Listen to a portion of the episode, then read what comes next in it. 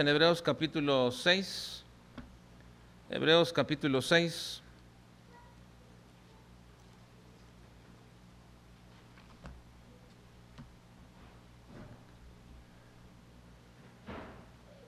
Hebreos capítulo seis. Vamos a leer los primeros tres versículos, por favor, de Hebreos capítulo seis.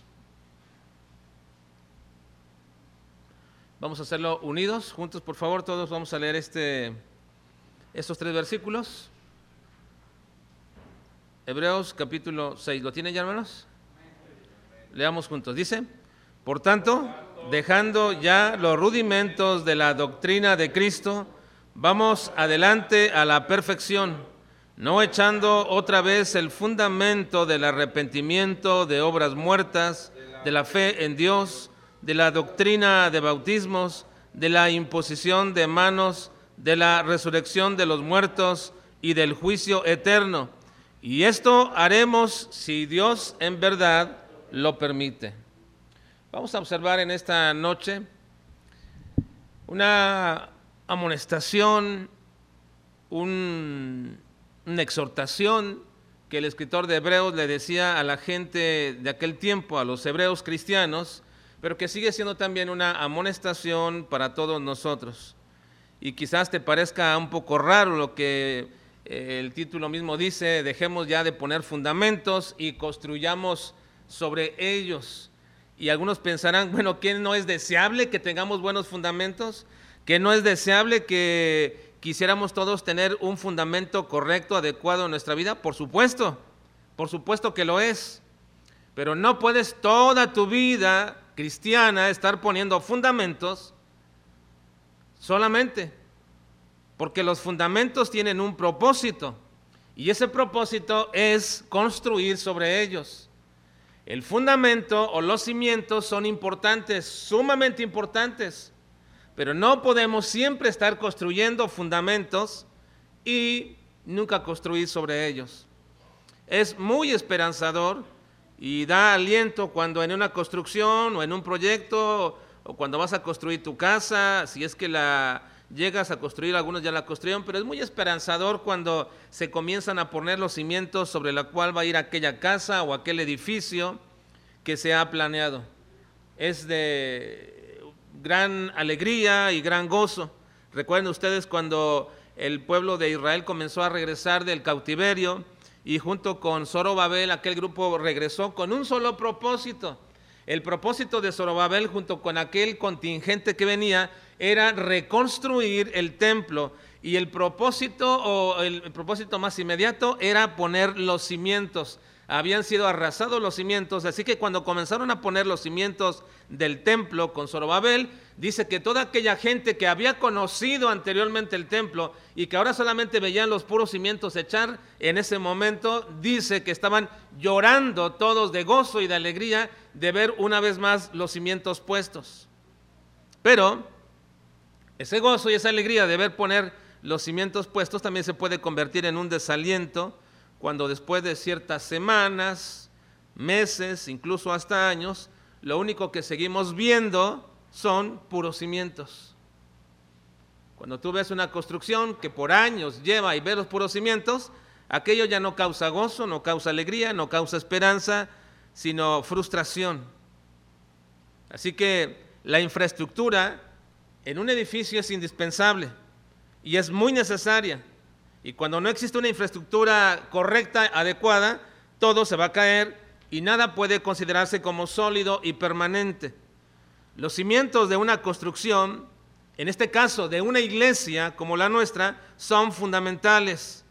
Y es la infraestructura sobre la cual descansa todo el desarrollo de la iglesia en el futuro. Normalmente la infraestructura no se ve porque está debajo de la estructura. Por eso se llama infraestructura, infra, abajo de la estructura. Casi nadie aprecia los cimientos de una casa. Nadie llega a tu casa y dice, qué buenos cimientos tiene tu casa, o qué buenos cimientos tiene este templo. Nadie los ve, nadie los aprecia, pero son sumamente importantes. Así que es definitivo y sumamente importante sobre qué está fundada la iglesia a la cual estamos asistiendo. es sumamente importante saber y entender sobre qué está fundada la iglesia a la cual asistimos. Quizás de manera inmediata digas, bueno, todas las iglesias están fundadas en Cristo. Bueno, quisiéramos que si las iglesias se llaman cristianas, todas estuvieran fundadas en Cristo, pero no es así. Y no es de esta manera porque, para empezar, algunas iglesias que se llaman cristianas, su fundamento real y verdadero no es Cristo. Y en segundo lugar, cuando aún así lo fuera Cristo, Él es la principal piedra sobre la cual descansa el fundamento o los cimientos, pero no es Cristo los cimientos. Los cimientos o el fundamento principal es Cristo, es la piedra del ángulo. Él es la principal piedra sobre la cual descansa el fundamento o los cimientos. Antiguamente en las construcciones se ponía una piedra principal y sobre ella se comenzaba a despegar toda la demás cimentación para establecer la principal piedra de una casa donde iba a caer todo el peso principalmente, y a esa roca o a esa piedra se le llamaba la piedra del ángulo. Y precisamente la Escritura llama a Jesucristo la piedra del ángulo. Él es la piedra angular profetizada por Isaías veintiocho, dieciséis, que dice: por tanto, Jehová el Señor dice así: he aquí yo he puesto en Sión por fundamento una piedra, piedra probada, angular, preciosa, de cimiento estable. El que creyere no se apresure. Tan especial era entender que la principal piedra de un edificio, el edificio que vendría, que era la iglesia, era Jesucristo, que re, en realidad sostiene todo, todo lo que se va a fundamentar sobre él, de tal manera que Cristo, o que la piedra angular, es utilizada como un símbolo de Cristo dentro de la estructura de la iglesia. Cristo mismo se aludió a sí mismo como esa piedra. En Lucas diez, diecisiete dice: pero él mirándolos dijo, ¿qué pues es lo que está escrito? La piedra que desecharon los edificadores ha venido a ser cabeza del ángulo. Luego Pedro, en un sermón al pueblo, alude a Cristo como esa piedra que fue desechada. En Hechos cuatro, once dice: este Jesús es la piedra reprobada por vosotros los edificadores, la cual ha venido a ser cabeza del ángulo. Y después el mismo apóstol Pedro pone en su carta y vuelve a aludir a Cristo como esa piedra angular importantísima en Primera de Pedro dos, seis y siete, que dice: por lo cual también contiene la Escritura, he aquí pongo en Sión la principal piedra del ángulo, escogida, preciosa, y el que creyere en él no será avergonzado. Para vosotros pues, los que creéis, él es precioso. Ahí repiten conmigo esta parte, hermanos. Para vosotros pues, los que creéis, él es precioso. Pero para los que no creen, la piedra que los edificadores desecharon ha venido a ser la cabeza del ángulo. Así que, ¿qué tan importante es Cristo en el fundamento de nuestra vida, de nuestra iglesia? Si esta iglesia no predica a Cristo como principal tema, si no predica a Cristo en su supremacía, en su señorío, entonces esta no es una iglesia edificada sobre Cristo. La principal piedra del fundamento o de los cimientos es Cristo, y por eso es llamado la piedra angular. Y si es tan importante Cristo como piedra angular y como fundamento, entonces ¿por qué el escritor de Hebreos dice: dejemos ya los rudimentos de la doctrina de Cristo? Ya deja los rudimentos de la doctrina de Cristo. En Hebreos capítulo seis, versículo uno dice: por lo tanto, dejando ya los rudimentos de la doctrina de Cristo, vamos adelante a la perfección. Es decir, a lo que está completo, a lo que aún nos falta completar. Déjeme establecer un principio en esta tarde basado en este pasaje de Hebreos respecto a esta exhortación del escritor, respecto a dejar ya los rudimentos de la doctrina de Cristo. La iglesia, para madurar, debe aprender a dejar los rudimentos de la doctrina de Cristo y avanzar más en el conocimiento y la construcción sobre ese fundamento. Así que una iglesia madura debe aprender a dejar ya los rudimentos de la doctrina de Cristo y avanzar en la construcción sobre los fundamentos. Ahora, esto tiene mucho que ver con nuestra actitud que tenemos hacia la palabra de Dios. Este principio no se puede llevar a cabo en una iglesia que desprecia o menosprecia la palabra de Dios. en una iglesia donde quizás lo principal sea la alabanza, o lo principal sea la organización, o la, lo principal sean los grupos segmentados, o lo principal sean los programas que se desarrollan, no se puede construir ni se pueden dejar los rudimentos de la doctrina de Cristo y construir sobre los fundamentos cuando nuestra actitud hacia la palabra de Dios no es la correcta. Como es precisamente el argumento que viene eslabonando el escritor del libro de Hebreos capítulos atrás. Si ustedes leen capítulos atrás, verán que el propósito del escritor es establecer cuál es la actitud correcta de todo creyente y sobre todo de los hebreos respecto a la palabra de Dios. Comienza hablando a través del tema del reposo, en el cual no pudieron entrar a los antiguos israelitas, y lo toma así, y el autor de la carta nos dice que deberíamos entonces tener temor, pues algunos, confiados en aquel tiempo que iban a entrar al reposo, no lo alcanzaron, y quizás suceda con muchos que vienen a las iglesias pensando que van a entrar al reposo del Señor y no lo van a alcanzar. ¿Cuál es la razón? En Hebreos cuatro dos dice lo siguiente: porque también nosotros, a nosotros se nos ha anunciado la buena nueva como a ellos, pero no les aprovechó el oír la palabra. A ellos les fue anunciado y también a nosotros la palabra, pero no les aprovechó el oír la palabra, por no ir acompañada de fe en los que la oyeron. Así que puedes estar escuchando la palabra de Dios, pero no creerla. Yo puedo aquí escuchar a, a, a ver a muchos de ustedes escuchando, pero quizás estar distraídos, o quizás estar pensando en cualquier otra cosa, y eso es algo que va a afectar nuestro entendimiento y nuestro fundamento sobre el cual estamos construyendo, porque si no va acompañada de fe, y fe sencillamente es creerle a Dios, pero ¿cómo vas a creer a Dios aquello que ni disciernes y ni escuchas? ¿Cómo creerías tú en el Señor? Así que viene diciendo el escritor de Hebreos que aquellos hombres, aun cuando escucharon la palabra de Dios, como hoy día muchos la están escuchando, no les aprovecha nada. Vienes y salimos igual. Es más, me atrevo a decir, hermanos, que muchas de las veces al salir de aquí, en unos cuantos minutos, ya se nos olvidó absolutamente de qué trató el tema. Y si no es así, pues la próxima semana tampoco te acordarás de lo que se trató el tema, y así seguirá. Qué bueno que muchos de ustedes tienen la buena costumbre de estar escribiendo y de poder al menos tener algunos textos, algún título, algo principal que recordemos, porque cuando uno está escribiendo, por lo menos eso nos puede ayudar, ¿verdad? No digo que tengas que escribirlo, qué bueno que lo hagas. Si tu memoria no es tan buena, pues entonces escribe. Y si no quieres dormirte, escribe. Y si no te quieres distraer, escribe. Pero escribe lo que se está hablando del sermón, no escribas recaditos que pasemos para allá o para acá. O no escribas cosas que te van a, que tengo que hacer la próxima semana, llegando, tengo estos pendientes. No, estemos en la palabra de Dios. Eso nos ayudará a recordar, a recordar, porque cuando escuchamos la palabra, si esta no va acompañada de fe, y fe no es un concepto, hermanos, nada más. Fe es el entendimiento y la credibilidad de Dios. Pero no puedo creer ni entender lo que no escucho.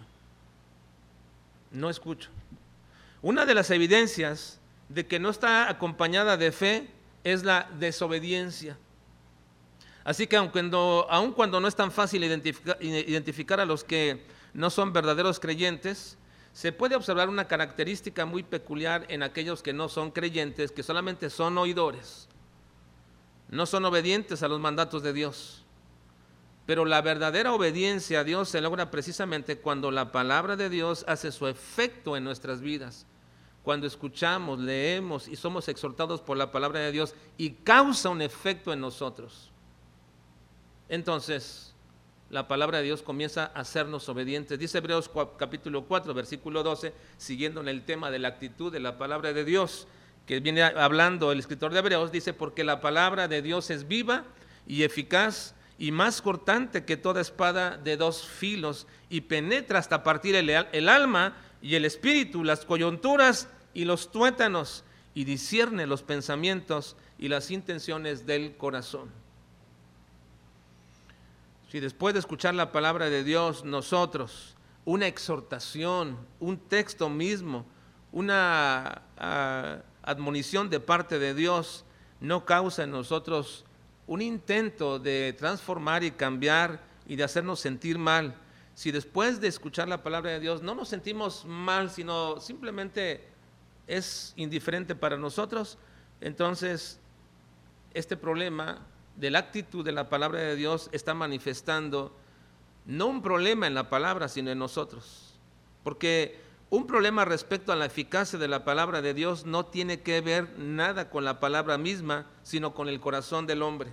El autor de Hebreos dice que muchos no tuvieron efecto en su vida porque eran tardos para oír la palabra. En Hebreos cinco once dice, acerca de esto tenemos mucho que decir y difícil de explicar, por cuanto os habéis hechos tardos para oír.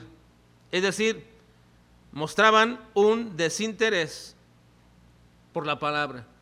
La palabra tardos en realidad en el griego denota mucho más fuerza y nos dice o se traduce como perezosos y holgazanes.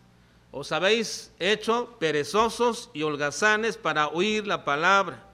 Así que debido a esa actitud, el autor dice que ellos ya deberían ser maestros, pues después de tanto tiempo tenéis todavía necesidad de que se vuelva a enseñar cuáles son los rudimentos de la palabra de Dios. Después de tanto tiempo, aún tenéis necesidad de que se les diga cuáles son los rudimentos de la palabra de Dios. La palabra rudimento significa principio o inicio en español. A veces usamos la palabra de forma despectiva cuando decimos que alguien es rudimentario, pero lo que estamos tratando de decir es que es muy básico, ya sea en su hablar o en su vestir o en sus acciones. Gente rudimentaria no es necesariamente despectivo, simplemente que es gente muy básica. Y lo mismo se refiere el autor cuando habla de los rudimentos de la palabra de Dios, lo básico, lo inicial. Cristianos que solamente han aprendido lo más básico de las Escrituras. Incluso algunos han llegado a ser tales creyentes que a pesar de ser tan viejos en el cristianismo o en el evangelio, aún siguen con la necesidad de tomar leche porque no les gusta el alimento sólido. Es decir, no lo pueden digerir, les cae pesado, que incluso les desagrada. Alguna vez, en algún momento, en cierto lugar, cuando acabé de predicar, alguna ocasión alguien se me acercó y me dijo, lo que acaba de decir todo eso realmente me cayó tan pesado, muy pesado. Y yo pensé que estaba refiriéndose que le había hecho efecto la palabra de Dios en su vida y se había contristado o todo. Y dice, de tal manera que dice, me cayó tan pesado que es mucho lo que tienen que estudiar y hay que entender. ¿Por qué no predica algo más ligerito? Era una campaña, dijo, más ligerito para mañana. A mucha gente le gusta el alimento suave, ligero, como la leche. El autor dice en Hebreos cinco trece, todo aquel que participa de la leche es inexperto en la palabra de justicia porque es niño, es niño. Y el alimento sólido es para los que han alcanzado madurez, para los que ejercitan sus sentidos en el discernimiento del bien y del mal. Ahora, precisamente, esa es la razón. Aquellos hombres que en su actitud hacia la palabra de Dios, tardos, no acompañarla de fe y de pronto querer pura leche sencilla, puro superficial, entonces es por lo que el apóstol o el escritor de Hebreos dice en el versículo uno, ahora sí, por tanto, volvamos a esa parte, dice, por tanto, dejando ya los rudimentos de la doctrina, por tanto, debido a todo esto, debido a que muchos de ustedes deberían examinarse si realmente están esperanzados en entrar al reposo, deberían examinarse si realmente ustedes acompañan con fe la palabra, deberían examinarse si realmente la palabra está haciendo su efecto en sus vidas, por tanto, dejando ya los rudimentos de la doctrina de Cristo. Esto es lo que está tratando de decir el autor. Dejemos ya los rudimentos de la doctrina de Cristo. ¿Qué significa esto? No significa que dejemos a Cristo. No significa que dejemos lo más importante, que es Cristo. Significa que dejemos todo aquello que es básico del entendimiento de la doctrina de Cristo. Aquello que te ha llevado a Cristo inicialmente. Aquello que fue el principio que te condujo a Cristo, ya déjalo, y comienza a construir sobre eso. Y nos menciona precisamente en esta, en, en, en este, en, este exhortación, deja los rudimentos de la doctrina de Cristo, y luego dice, vamos a la perfección, es decir, vayamos a construir a, a lo completo, a lo que hace falta. Y luego menciona seis doctrinas que podríamos decir constituyen ese inicio de nuestra vida espiritual, o esos rudimentos, aquellos inicios que te llevaron a la doctrina de Cristo. ¿Cuáles son esas doctrinas que te llevaron al inicio de la doctrina de Cristo? Bueno, menciona seis doctrinas: el arrepentimiento, la fe en Dios, la imposición de las manos, el juicio eterno, la doctrina de bautismos, cosas que dice el apóstol o el escritor, ya deja eso. No está dándole vuelta y siguiendo y siguiendo y escarbando y escarbando sobre estas cosas. El arrepentimiento es necesario, muy necesario inicialmente para el reconocimiento de nuestro pecado y luego la acción del Espíritu Santo para redarguirnos. Es decir, Dios nos hizo ver lo malo que estamos, nuestro peca- estado pecaminoso, y entonces nos condujo a Cristo para arrepentirnos de tal condición de pecado. Pero no puedes estar todas las veces que pecas, estar arrepintiéndote para salvación.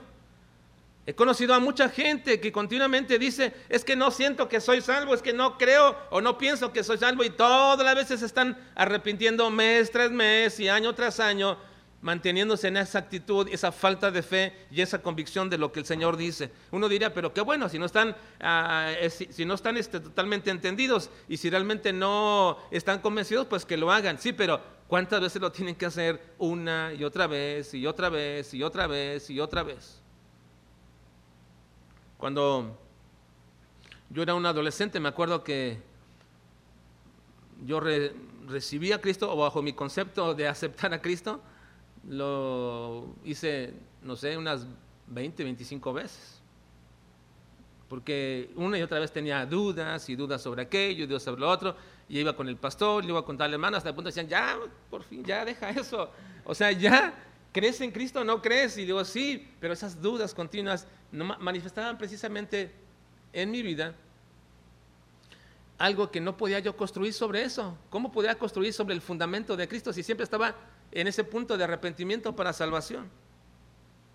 Así que hay personas que, cuya inquietud e inmadurez en la vida espiritual los lleva cada vez que pecan a recibir a Cristo como el Señor de sus vidas una y otra vez y otra vez.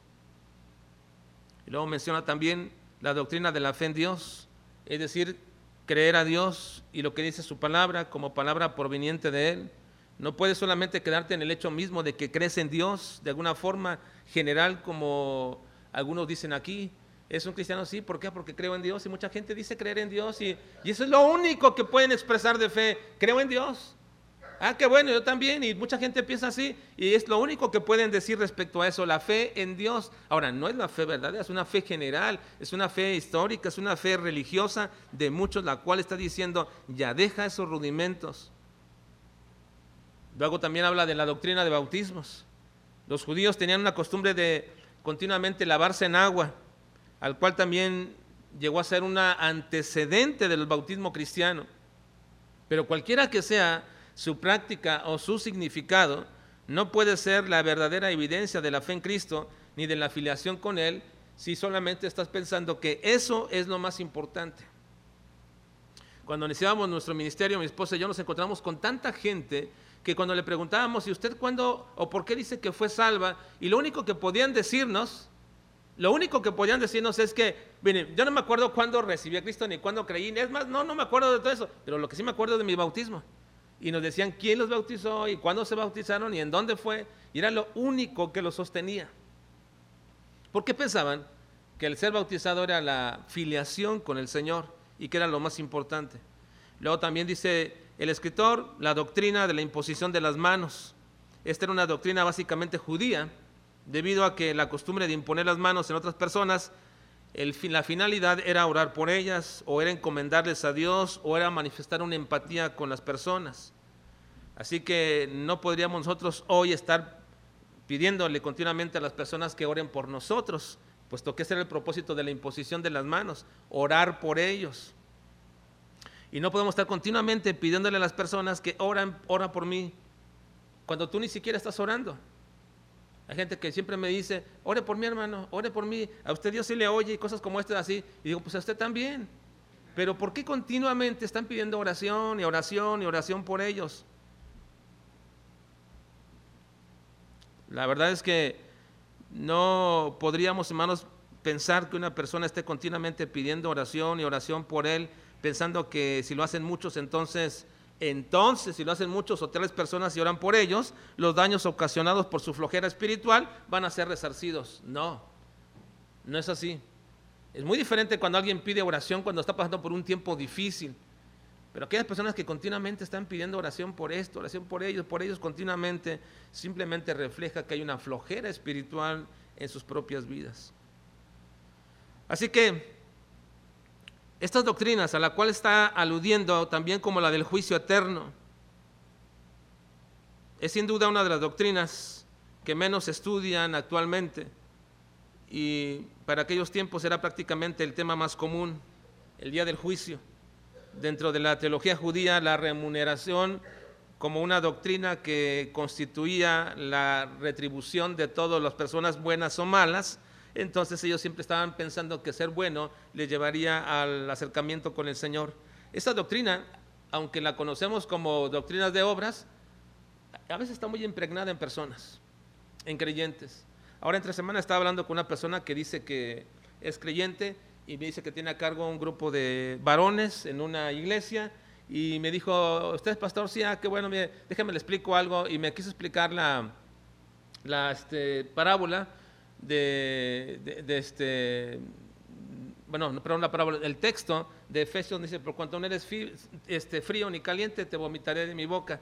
Y me dice, ¿a qué se refiere todo eso? A ver, dígame usted. Y yo le empecé a explicar un poquito. Dice, bueno, déjeme darle ahora mi, dice, hice mucha investigación sobre esto y se lo enseñé a mis varones. Dice, frío y caliente es bueno para Dios, las dos cosas.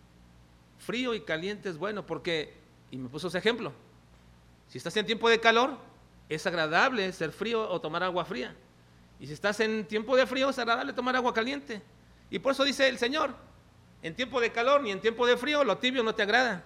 Así que lo frío y lo caliente es agradable. Y luego me dice, esto me enseña a mí que debemos ser agradables para todas las personas. Que yo debo buscar ser agradable a cada persona. Debo ser agradable a una persona que pasa por tiempos difíciles, agradable en tiempos que están pasando por tiempos buenos, ser agradable en todo. Dice, esta es la enseñanza, la investigué y Dios me dijo, esto es, quiero, quiero que tú enseñes a los varones. Y yo le dije, finalmente, ¿usted cree que eso es, en eso culmina toda la cosa, que seamos buenos para con todas las personas? Pues sí, es lo que Dios quiere. Le digo, no, se equivoca, se equivoca. La palabra del Señor no tiene como propósito hacerte una persona buena. Eso vendrá como un resultado cuando tú busques agradar verdaderamente a Dios. Y entonces le expliqué qué significaba ser frío o ser caliente en todo el contexto. Pero fíjense, él es un cristiano que tiene un grupo de varones y que dice que este, Dios le reveló o le habló o le dijo bajo un estudio concienzudo de la palabra de Dios. Esas doctrinas retributivas o ser buenos o ser lo mejor posible impregnan la vida de muchos cristianos, y por eso de pronto queremos nosotros eh, intercambiar con Dios lo bueno que hacemos con alguien. Señor, no voy a la iglesia ahora, pero voy a hacerle bien a aquella persona. Señor, no voy a leer la Biblia, pero voy a ayudar con aquello. Señor, no voy a dar mi diezmo ahora, pero voy a ayudar a tal, a tal o cual persona. Y así comenzamos a querer intercambiar, queriendo ser buenos con las demás personas, porque pensamos que en el juicio será más tolerable el castigo, o será Dios más bueno con nosotros. Ahora, el autor dice que no echemos otra vez el fundamento. Por tanto, dejando ya los rudimentos de la doctrina de Cristo, vamos adelante a la perfección, no echando otra vez el fundamento, no echando otra vez el fundamento. Esta palabra me llama mucho la atención, porque me parece como muy mexicana. Porque cuando dice, cuando uno va a poner los cimientos, ¿qué dice? En, en nuestro lenguaje coloquial, ¿qué dice? ¿Cómo decimos nosotros cuando uno va a poner los, los cimientos de una casa? No, no, ya, no, no. ¿Cómo dice? Es una palabra muy mexicana. Vamos a echar los cimientos. ¿O aquí no se dice? Sí, el autor echó los cimientos. Y es lo que está diciendo aquí el autor, echando los fundamentos. Ya no echemos más el fundamento, ya no eches más el cimiento, ya no eches más el cimiento, otra vez de lo mismo y otra vez lo mismo, y no sales de eso, y no sales del arrepentimiento, y no sales de la fe en Dios, y no sales de la imposición de manos, y de los bautismos, y del juicio eterno, cosas que ya has repasado una y otra vez. Muchas personas consideran esta lista de fundamentos o cimientos aquí mencionados, que son indispensables para la vida cristiana, tal que nunca salen de eso. Siguen y siguen repasando y volviendo a repasar las mismas doctrinas básicas, la serie de estudios que se les dio, vuelven otra vez a repasarlo una vez más. Y bueno, bueno, está bien repasarlo para aprenderlo bien, pero siguen sobre ello, siguen sobre ello una y otra vez y no avanzan a la perfección. Así que aquello que recibieron para su desarrollo inicial no han terminado o no han culminado todavía en su vida. Tienen necesidad de que una y otra vez y otra vez y otra vez se les vuelva a enseñar lo mismo. Así que, hermanos, finalizando esta parte del libro de Hebreos, no se trata, hermanos, de abandonar las bases de nuestra fe. No está hablando de eso. Abandona las bases de tu fe, no. Sino de que no nos quedemos solamente en esas bases y que avancemos. Debemos edificar sobre ese fundamento que ya está puesto, sobre ese cimiento que ya está echado. Y lamentablemente lo que tengo que decirles, hermanos, ojalá nos sirviera de acicate, de aguijón y de estímulo, y no para desanimarnos. Pero creo que muchos creyentes, después de muchos días, meses y años, lo único que se puede ver en ellos son cimientos. Al principio, ¿qué? Gozo da, qué alegría, qué esperanza ver cuando un nuevo creyente pone cimientos sólidos. Pero es una frustración después de años seguir viendo en su vida puros cimientos. No ha construido nada sobre esos cimientos. No ha podido ganar a otros para Cristo. No los ha discipulado. No se ha conformado como un maestro de nuevos creyentes. Porque solamente hay puros cimientos, puros cimientos después de tantos años. Así que, hermanos, no podemos crecer en la fe ni como iglesia cuando solamente tenemos niños espirituales dentro de nuestra iglesia, que solamente querrán leche y que cuando se sienten que se les está dando alimento sólido, lo van a repeler. ¿Eres tú un niño espiritual? Porque recientemente has creído, qué bueno. Entonces disfruta de tu leche, pero ¿eres un niño espiritual después de mucho y tanto tiempo? Necesitas entonces dejar de esa leche y comenzar a probar alimento sólido. No seas tarde en oír la palabra y tampoco seas rudimentario en tu doctrina. No seas una persona rudimentaria en la doctrina. Construye sobre esas bases que ya tienes y que el Señor te empiece a usar para engrandecimiento de su reino. Dice Primera de Corintios tres doce, con esto culminamos leyendo este pasaje, dice, y si sobre este fundamento, bueno, pon el versículo once por favor, para leerlo completo, versículo once dice, porque nadie puede poner otro fundamento que el que está puesto, el cual es Jesucristo, y si sobre este fundamento alguno edificare oro, plata, piedras preciosas, madera, heno, hojarasca, versículo trece, la obra de cada uno se hará manifiesta, porque el día la declarará, pues por el fuego será revelada, y la obra de cada uno, cual sea, el fuego la probará. Hermanos, Dios desea que construyamos sobre el fundamento. No nos quedemos en los puros cimientos, no nos quedemos en el puro cimentado, nada más ahí, por años y por años y por años y por años. ¿Cuándo veremos una persona que tú traigas a la iglesia, te comprometas a traerla y a discipularla y a encaminarla? ¿Cuándo te veremos ser un maestro de nuevos creyentes? ¿Cuándo te veremos comprometido construyendo sobre los cimientos que son preciosos? Nuestro Señor Jesucristo es el cimiento preciado, pero ¿cuándo te veremos construir sobre eso? ¿O crees que es bonito ver puros cimientos? Yo espero en el Señor, hermanos, que podamos dejar ya los rudimentos de la doctrina de Cristo y avancemos a la perfección, al cumplimiento de lo que Dios quiere como iglesia y como cada creyente. Vamos a orar, por favor.